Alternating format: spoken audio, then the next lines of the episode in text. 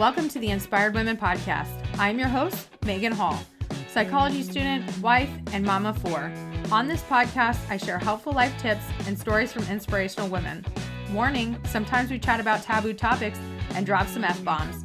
Thank you for tuning in with me today. Enjoy the episode.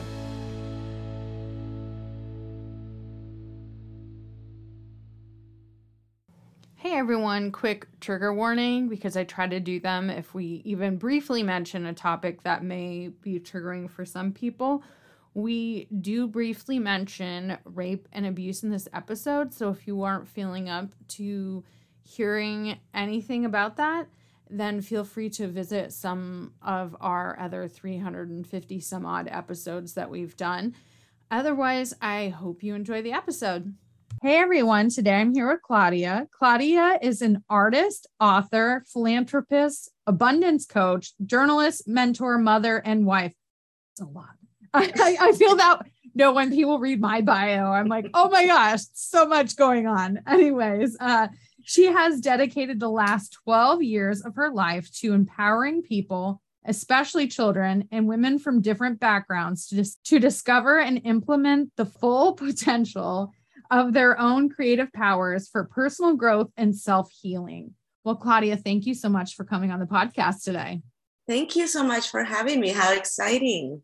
Oh, I was, you know, this is a labor of love. This podcast is it's been going on. It's it's in its sixth season. So it's been a lot. Wow. Well, yeah. congratulations to you. You know, I mean, you're consistent you. and persistent. I try. Uh, so, Claudia, I would like to kick it off with you immigrated. Um, mm-hmm. Um, and we've shared a couple immigration stories, and I would love for you to tell us a little bit about yours. So, I didn't really have planned to come to the States, but um, coincidentally to what we were talking before the show, my brother got um, thyroid cancer when he was very, very young. And I come from Peru. And in Peru, um, we didn't have uh, clean air and we didn't have um, the environment wasn't good for him mm-hmm. so my mother decided let's go to see different doctors in the united states and then you know we applied for the right visas and we stayed um, as a family uh, in the united states for her for my brother to have the medical needs that he needed you know yeah. pretty much so this is how this is how we came the first time. Um, I went back to Peru after a year or so, um, and then I came back. You know, like three years later, and starting from zero. You know, I mean, yeah. when you come back, when you come to a country that is not your country, when you come from um, from a different country, you don't come with all your um, diplomas, all your graduation uh, awards or whatever you just come as another human and you have to start from 0 mm-hmm. and that is a very humbling experience. I mean i have friends that are doctors in their country and they're being housekeepers here because they don't have the possibility to work in their fields. And perhaps in their country they were amazing doctors you know but here they have to survive and they have to make money and they have to send money to their country or to their mother to their family sometimes their own children so i didn't have to do that i um, didn't have any kids but it was hard to start from zero so um, i got married um, I had three kids with my husband. Uh, he passed away uh, a few years ago, but we were already divorced. But at the beginning was was difficult. I didn't even speak the language you know yeah. it was a it was a transition for me to realize okay what what are my gifts that i haven't used and i can use now to change the circumstances of my life?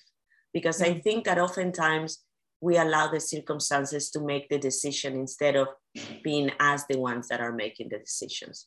So um, that that right from the get-go was a very um, uh, empowering, you know, um, moment in my life to look at myself in the mirror. And I talk a lot about looking yourself in the mirror in my books because it's very important to have that connection with yourself it, oftentimes in more so when we're kids you know your mom tells you you're beautiful your dad tells you you're beautiful your your sisters everybody that loves you tell you you're wonderful you're smart. And then suddenly one kid in school tell you you're fat ugly and stupid and that's what you carry. Yep. for some reason. This is the truth. This is a fact. You guys are lying to me. This person told me the truth. And we carry those things. And then when we grow up you know, somebody said, oh my God, don't be stupid. And that memory comes right back and is center stage. And suddenly you are that stupid kid that you thought you were when you were in fifth grade or sixth grade. And so we accumulate all those things. And when the circumstances are not the way we expect or want, all those memories or all those limited beliefs comes to you. And that's when you got to look at yourself in the mirror and say, okay, am I all those things that people think of me? Or am I this person that is looking back at me? Mm-hmm. Am I all these gifts that I know I have? Am I powerful? Am I strong? Am I self sufficient? You know, you yeah. have to have those conversations. And one of the things that I always tell my clients is I'm curious, what conversations are you having with yourself? Let's let's start from there what it is that you're telling to yourself that is not allowing you to be the person that you're meant to be. And it mm-hmm. doesn't have to be the person that you're meant to be in 20 years. It's the person that you're meant to be today. And the person that you are going to meant to be in a month from now or in five years from now. You know, it's so important what we tell ourselves. Yeah, absolutely. So, what was it like for you? How long had you been in the United States when you started having your kids and you became a single mom? Well, I got married with him um, when I was 25, 24. I'm sorry. I had my first daughter when I was 25. And the funny thing is that, I mean, eh, medically, I couldn't have children. So I never thought I was going to have any kids. Um, I was going through, you know, uh, doctors to see, if, you know, I had a really severe case of endometriosis. They have told me, you know, if you have a kid, it will be a miracle. We're going to put you on a medication. I believe it was called Synarel or something like that, that I had to put in my nose. And by the way, when I started that treatment, I didn't have insurance. I didn't have anything. I clearly uh-huh. remember this medication was like $300 for a little bottle. So it was a huge expense.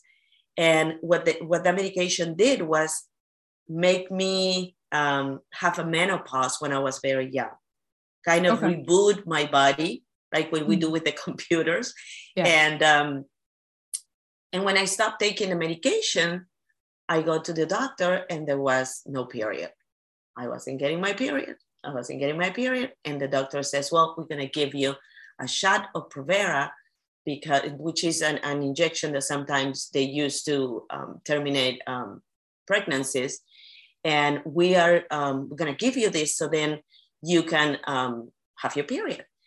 They gave me five shots and i still didn't have it. So the doctor said at this point i was probably two months into figuring out why my body wasn't coming back. And the doctor said to me you're pregnant. So i was practically newlywed so I turned around to my husband then and I said, I am going to have this baby, even if I have an ear. Like, I don't care how this baby is going to, this is my only opportunity to be a mom. My life is not at risk. I want to have this baby. And mm-hmm. he says, I'm in.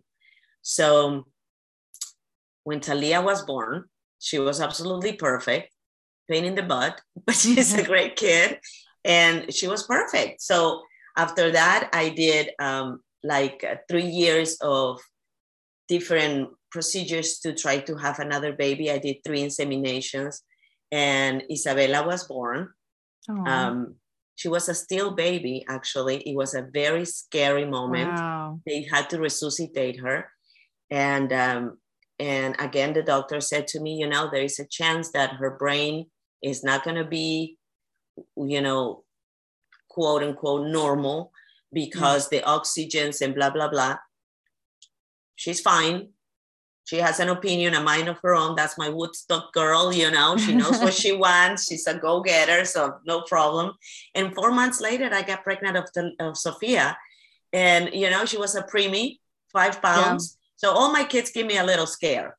But um, after six years of marriage, my, my ex-husband was an entertainer, and you know, entertainers. And I, I was an actress for many years. I don't know if you read that in my bio, but we have a different way of seeing things, you know. But I think men that are entertainers, and I am not labeling, like that reassurance constantly, you know. And it's like one day he said to me, How come you don't look at me like my fans? I'm like, I go inside the bathroom when you came out of the bathroom. I know you're human.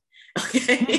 so, I don't have to see you like a superstar. Right. But um, one thing led to another one, and we actually had a really good marriage. But I kind of found out that he was having two lives, to say yeah. it the best way. And this is something that I didn't talk to my kids until they figure it out on their own. And they figure a lot of things out on their own when he passed away because they had to go through a lot of pictures and there were girls in the pictures when they were very little. My kids are adults now. And, um, but for me, it was very important that they had a relationship with their father. Um, I didn't want to be an influence in mm-hmm. the love they had for their dad or the respect they have for their dad. So for me, it, it was a rule and he was very respectful of that too even though we were divorced we worked together with the kids yeah to the point that he would call me in the phone and say hey cla uh, can Talia hang out with this girl? And I would say, no, I don't like it because this kid has, I don't know, too much freedom or whatever, you know? Yeah. And he will turn around and says, no, we don't think you can hang out with this, with this kid. So we were always in the same page. And that actually helped my girls to even though the parents were divorced, they never lost that union.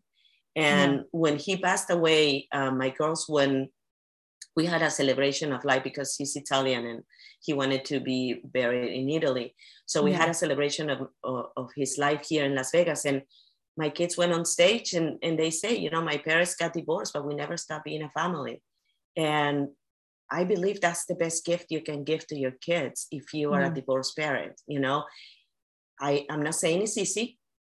I'm not saying it comes um, naturally or as a default, but this is something that as a parent, I felt it was my responsibility to make it happen, you know, mm-hmm. and, and, and I have this, this mantra that I learned in, um, in a Choice University, which is an intelligence seminar here in Las Vegas.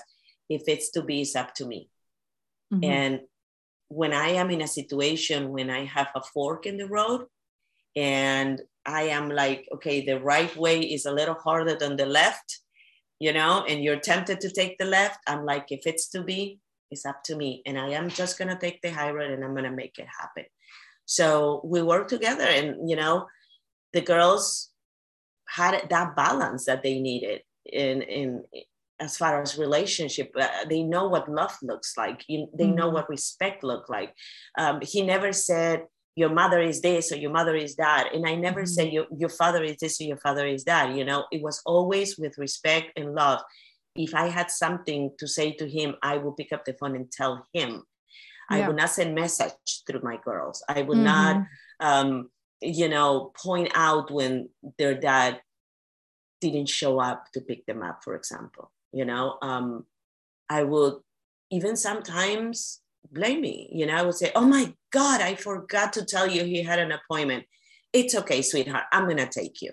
Because i never wanted to contribute to a bank of resentment yeah. for them. You know it was important for me that they always loved their dad and they always knew that they were bo- we were both here for them and no matter what those kids were the most important thing in our lives. So yeah. Um, we carry that, you know, after a few years, um, I met my actual husband and, you know, we got married. We've been together seven years. But the period of time, and going back to what we were talking at the beginning, the period of time between when I got divorced and I met my new husband, but not new because 17 years, but yeah, that period of time was very hard mm-hmm. because you know, we, my ex-husband and I, we didn't become best friends right after the divorce. There were like, you know, two, three years that we kind of struggled. There was a, a, a power struggle kind of it, you know, yeah. and he didn't want the divorce, but I didn't want to be the wife where he had other interests, you know? Yeah. So I was like, that's not for me. Mm-hmm. I love you and I, you know, want the best for you, but this is not for me. I deserve better. Yeah. And this is again where you are, you know, in a fork in the road. I mean, do I just stay here? At that time, he was, I was his manager for many years. So at that time, he was making good money. You know, we were we were having a big house and three cars and you know in the garage and blah blah blah and i knew my life was going to change dramatically after getting a divorce and i had three kids under five which was very hard you know yeah my youngest one was 11 months and wow. i had just had cancer in my thyroid so it was one thing after another one and yeah the easy way would have been to look the other way and say it's okay I'm the wife and I'm going to stay. Maybe that works for other people, didn't work for me. Yeah. And I made a decision to leave. And it was hard. And I never in million years, ima- I, I would have imagined that I would have to do as much as I did while I was a mm. single mom the first few years after my divorce. I didn't have anybody to watch my kids because I didn't have anyone here in Las Vegas. I was by myself. Um, so I started thinking practically. Okay, the first year, I'm gonna eat all my savings. I'm gonna sell my clothes. I'm gonna do whatever I need to do so I am present 24 7 for my kids. And I did that. How I did it, don't ask me because I sold everything I could sell. So that would give me the freedom to be home with my 11 months old and, and my two year old. When Isabella turned three, um, she was able to go to a pre K. So I found that I found a school that had also um, like um, daycare. Yeah. And I applied for a job there. And you think, you know, this is a girl who at 17 years old was so famous that when I would go to a radio interview, I would have to go to the roof of the radio station, go to the next roof because in Peru the houses are one next to, to the other one. Yeah. So the fans will not jump me.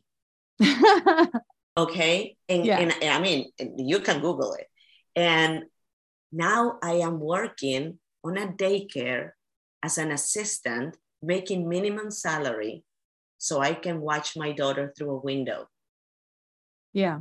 That is a very humbling moment in your life mm-hmm. because oftentimes we value who we are and our success based on the car, the house, the salary, the purse, the clothes that we have. And that's not who we are. We come with nothing and we yeah. go with nothing. So the minute that you start seeing the who you are and the value of who you are, is that person looking back at you in the mirror, you can you can take the world because you don't need all those other things. I always said to my kids, is the one that wants it the most, the one that gets it. Because you see kids that come from India, that come from very poor families in South America. that comes from places that they don't even have a TV, and they become these doctors, these amazing writers, because they really want it. And that's the force. That's the force that we all have inside. So the minute that we realize how powerful we are, we're unstoppable.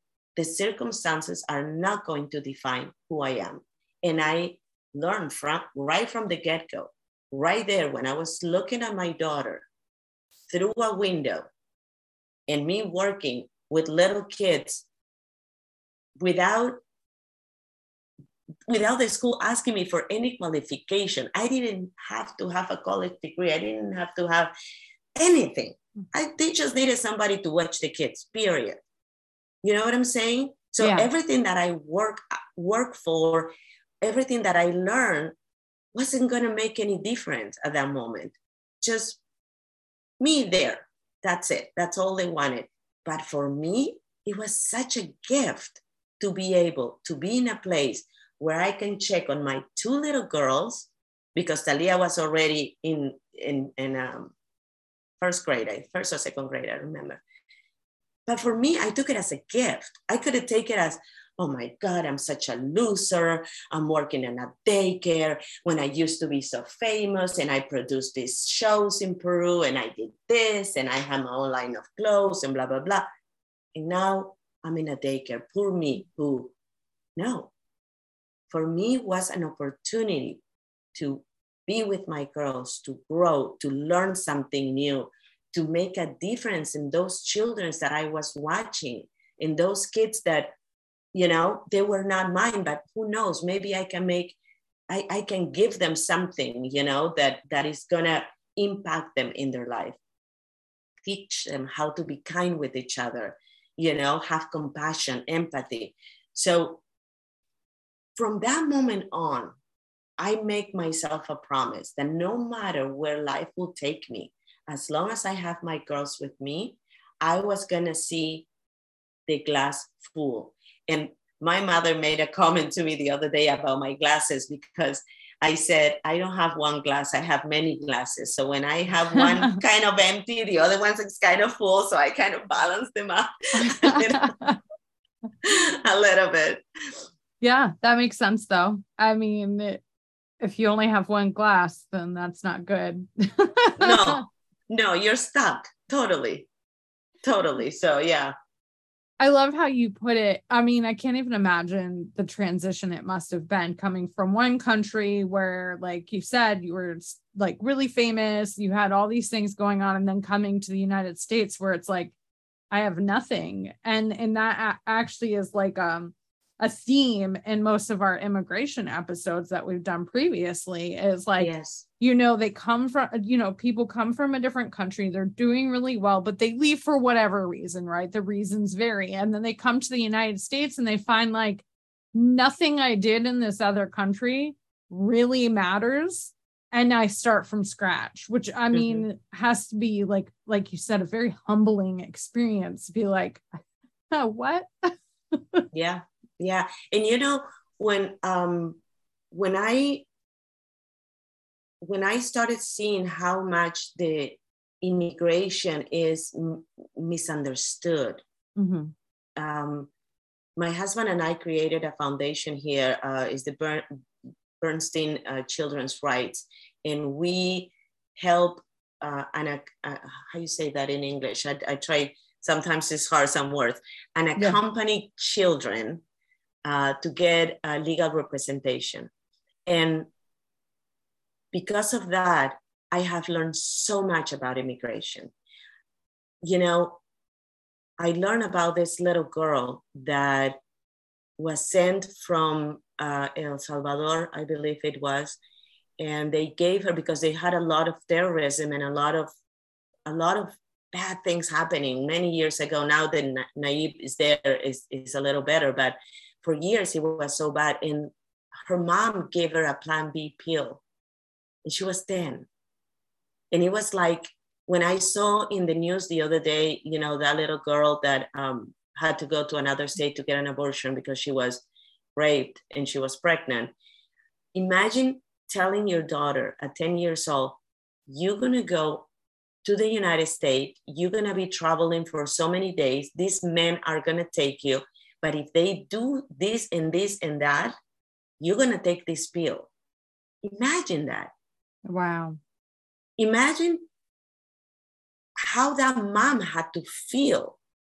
You know what I'm saying? It's so terrifying to me. And I, when I hear people saying, oh, we don't want those kids here, or this, they just came here for to take our jobs or whatever you know, I have spoken in a lot of places about immigration because of the immigration um, rights that we have, you know, the, the foundation that we have. I have talked in many places because the misconception is crazy. Mm-hmm. There are, I'm not saying they, they all have the same agenda. Of course they don't.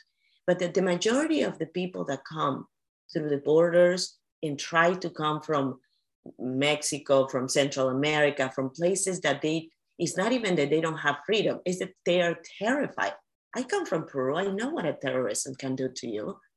You know, I, I vividly remember when I was 11 years old, I went to the bank to visit my grandfather with my mom, and there was this little kid that had her face pressed against the window. And when I walked into the bank, I couldn't really define her nose. It was like a hole. And I yeah. didn't understand what was happening with that child. So I found out that a couple of Americans had come to the to Peru to adopt this child because she was in one of the little aldeas or little towns, you know, up in the mountains, and a bomb has exploded and she has lost part of her face. Oh wow. And this child was being adopted by this American couple to bring her to the United States so they can repair her face and, you know, do surgeries, whatever they needed to do to help.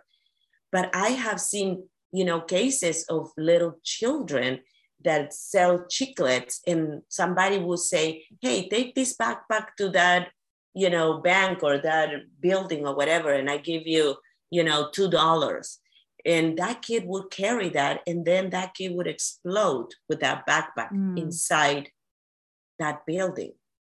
Those are the things that a mom that lives in countries like that have to face so when somebody says i can't believe they send the kid with nobody it's the mother's fault do you know the circumstances would you have done something different we always have to think if i would be in those shoes what would what can I do to protect mm-hmm. my kid? And you really have to choose your poison. You really have to think, you know, of all the bad things that are going to happen to my child, what is the less bad? Yeah. It's a horrible decision to make, you know, and and I think that if we are here in this country, and even though we're dealing with so many craziness that 20, 30 years ago, we didn't even dream, or that would be a nightmare, but yeah, that yeah. we would be experiencing. We're much better than a lot of countries. Yeah. A lot of other countries had it worse, you know, mm-hmm. and, and we need to be grateful and acknowledge what we do have and yeah. be a little generous with the other people. I'm not saying we're going to take everyone, but at least try to understand why they want to come. Yeah. And I mean, from what I've been told, the American immigration system is a very broken system and it does not work the way it's supposed to. And it really needs to be revamped because people who should be able to come, should be able to, you know, escape what's going on in their countries aren't able to because they can't even get a hearing Like, listen, they had a two year old, and I know because I was, and I am very involved in, uh, in the whole process. They had a two year old in court, and the judge is asking the two year old, hey, do you want to stay? The two year old, number one, doesn't even speak, let alone English or Spanish. She's sitting there with a bottle, but they gotta have a hearing. So they're gonna put the kid in the stand. Mm-hmm. I mean, mm-hmm. are you kidding me? And what is, let's say the kid is six or seven year old, and now he knows a little better what's going on. You're sitting down in a court with a judge, with the police, none of them speak your language. You're terrified. Mm-hmm. You're terrified. I was, um, I partner with this um, uh, professor from UNLV. Her name is Rebecca Nathanson, and she created um, Kids Court, which is a um, program that help children get familiar with the judiciary system mm-hmm. because they notice that when when a child is uh, in court their heart rate is so fast so fast like if the, the kid would be having a heart attack so um, they um, with this program they have like a little mock trial, but little, you know. So they Yeah. teach the kids this is a policeman, but he's your friend. He's not against you. He's there to help you. And the judge is this, and then they, they give him examples. So then the kids can be empowered. There was a case of a child that wanted to, he was a, a little girl that was born here in the United States, and she was asking for um, her mom to be able to stay here. So the kid happened to had leukemia, so they had to postpone the trial a couple of times. When uh, finally the kid was feeling a little better, she called um, to ask if you know they could give her another hearing so she could Yeah. talk about her mom. Um, at, the, at this time, she had been going to kids' court. She was very empowered. She knew what the system was. She knew what she could get out of it. And they put her on the stand and they asked her, I understand that you're here because you want us to give your mom uh, residency, not even, you know, a citizenship, but residency. And the kid said, yes, but I, I am also here to tell you that that man that is sitting next to my mom has been abusing me since I'm six. Oh, It was an eye opening for all of us because this is a situation where you see how important it is to give a voice to a child, to empower a child. And this kid was born here, so his English was perfect. yeah. And the courage that the child had to go on court and point her aggressor, you know, it was, I get chills just thinking about it. hmm And that, well, that child is no longer alive because she passed away because she was very sick. Her mom got the residency and the guy went to jail Yeah. you know so there is so many foundations and so many um, places that immigrants can go to ask for help. And there is so many things that if we learn about we can help our children to give them voice to empower them. Somebody asked me not long ago how do you think we can change this world? And i said let's start with our kids. Hmm let's start with our kids. Let's teach our kids to be kind. Let's teach our kids not to be bullies. Let's kids let's teach our kids to be grateful so they can Yeah. have a life of abundance. Not entitled no cocky no bullying you know? Yeah. they learn those things at home.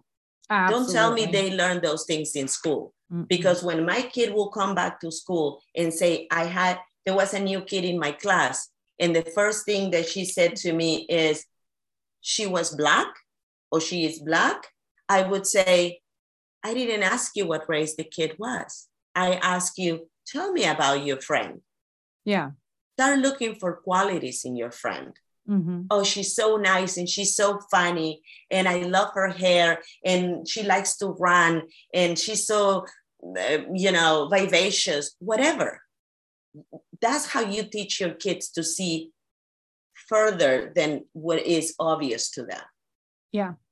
and i truly believe they start you have to start at home Oh, 100%. It like hate and bigotry is absolutely learned. I I have four children and my twins are 10. They're about to be 11. Uh, and I remember them being in kindergarten and my daughter, they're boy girl twins, uh, came home and said, Mom, I had an issue on the playground today. I'm like, okay, tell me about it. She's like, this group of kids was not letting this little boy play with them. And they said it's because he's black. They were white children. Mhm. And she's like, I told them that wasn't fair. You're not allowed to exclude somebody because they're black. And Mhm. she asked them why. And they said, because I don't play with black kids. I mean, mind you, we lived in an area that's very diverse, very diverse. Kindergarten. Why? They learned it from their their their absolutely parents. their parents their aunts their grandparents whoever they learn it from them Mhm. they learn it from them absolutely and and it's a shame because here we are as an adult having the opportunity to shape you know i had an Mhm. understanding with my ex-husband it was kind of funny because he said to me i know you're going to raise them right so i'm going to be the fun dad which i'm sure it wasn't a sacrifice for him but he empowered me you know you're going to do a great job so and I used to say to him, yeah, too many hands in the plate will make a mess. So he would check with me. You know, we were on the same page, but he would not contradict it. And one thing we had in common, and it's he had a beautiful heart. So he was kind and he was loving and he was funny. He was a child himself. I mean, uh, you know, I got to find out that I was his mother in another life, which explains so many things. Oh my gosh, yes. yes. Explain so many at this point, you know. When somebody was doing a regression of me and she goes, Oh, this person was your son in another life. I'm like, oh well, thank you. I kind of sense. knew this. Yeah. you know, but it's so important. My God, we have mm. the responsibility to shape these humans, you know, and I I mean for me, I always said I have a lot I wear a lot of hats, I have a lot of careers, but a, a lot of jobs, but my career is to being a mom because I think that is for me so um, gratifying so empowering. I learn sometimes i'm the teacher sometimes i'm, I'm the student mm-hmm. you know? I in the responsibility and the privilege that you have as a parent to raise children to raise these humans into good people you know yeah. take it serious take it yeah. serious if you don't want it then don't have it but if you made a commitment to have this child, take it serious. Yeah, I I agree 100% and I think a lot of people are like, "Oh, well, I don't discuss this with my kids, but they hear it." That's the thing is they're like, "I don't I I didn't tell my kid to be racist or, you know, anti-LGBTQ." They hear it. They hear the words we say and they hear everything like that uh my again my daughter my daughter is the my son has adhd so he just kind of doesn't pay attention to these things my daughter came home in june and goes uh my teacher wrote in a rainbow on the didn't write anything like happy pride or anything like mm-hmm. that just wrote mm-hmm. in a mm-hmm. rainbow on the chalkboard and my friend goes ew do you know what that means? That's gross. And my daughter was like, I don't know what that means. And she's like, oh, that's for gay people. And my daughter's like, the rainbow, the rainbow's for gay people. She's like, it's a rainbow. she goes, I love the, that. The friend goes, yes, it's for gay people and gay people are gross. And of course, my daughter, I mean, I, we have LGBTQ family members. I'm a of bisexual course. woman. They know this. And she was just like, looked at her and was like, what is wrong with you? How sad, right? It How is. sad. And it's like, you know, they learn because they hear these things from their parents. But I took pride as a mom, as I'm sure you do too, when your kids say and do things like that are very like standing up for other people and yeah. you know using you whisper to yourself i did yeah. a good i did a good yeah. job using inclusive language you know like sometimes they'll come home and and say something and i was like oh my gosh i did that i taught them that that's the right way of going about things and yeah. it just you know as like you were talking about like as a parent you're just like i just want to pat myself on the back because i may mess up a lot of things but i'm doing pretty good here I, it always remind me i don't know if you ever watched the gilmore girls I did, yes. Oh did. my God. I used to watch that all the time with my oldest girl, and I love, love the relationship they had and the grandma remind me a little bit of my mom so the, the, the dynamic was very similar so but you know i always watch that show and i had those moments you know like when Lorelai he hears the daughter talking to Paris and saying, um, "No, I never had sex," you know, and yeah. Paris go, the friend goes, "What? You never did it?" No, I'm waiting. I I think I just went away, and she's behind the door and she goes, Yeah, I have the good kid. I have the good kid. You know, and I I had those moments and I was like just laughing. And my daughter sometimes will come to me and she goes, Mom, you have the good kid. And I'm like, I know. You know, in those little um, moments of of of uh, how you say that those those win moments, you know, that yeah. you feel, shoot, I did something good. Okay, I I'm, I'm not that messed up. I did something good. so yeah. it, it's amazing. Yeah. It I is. love those moments. and those you know things that you've talked about empowering people and, and choosing your path you have passed those down to your children and it empowers them to be able to do these things you know because they hear you they hear what you're All saying the they've time. seen you they've All seen the what you've done um and and so they they you are displaying those things for them yeah, yeah. and and that that makes a difference. And i don't understand um what i hear sometimes parents saying do what i say know what i do not don't do what i do do what i say. And and they laugh about it and they think it's cute and funny.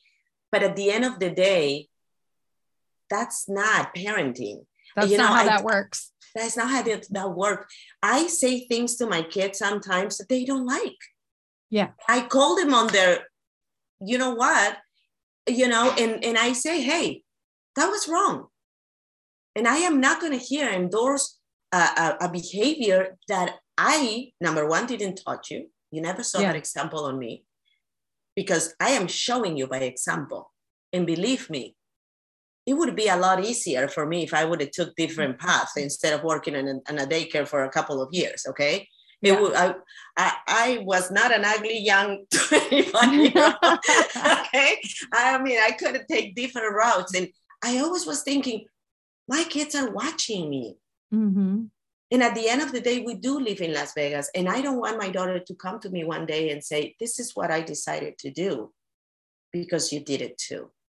Yeah. You know? So it was very important for me to show them by example what's right and what's wrong and then you can make the decision but you will never make the decision and come to me and say well you did it too.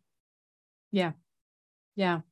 So as we wrap up the podcast today because the time goes by super fast yes. and we've covered so many variations of to- topics what would you like to leave the inspired women audience with? I would like every woman. Well, I I didn't even talk about my journal or anything, but that's okay. You have it in, in the link and you have my I website. will link it up. Yes. You can link it up. But I think it's important that every woman that are that is are listening to us right now to know that the power is in them.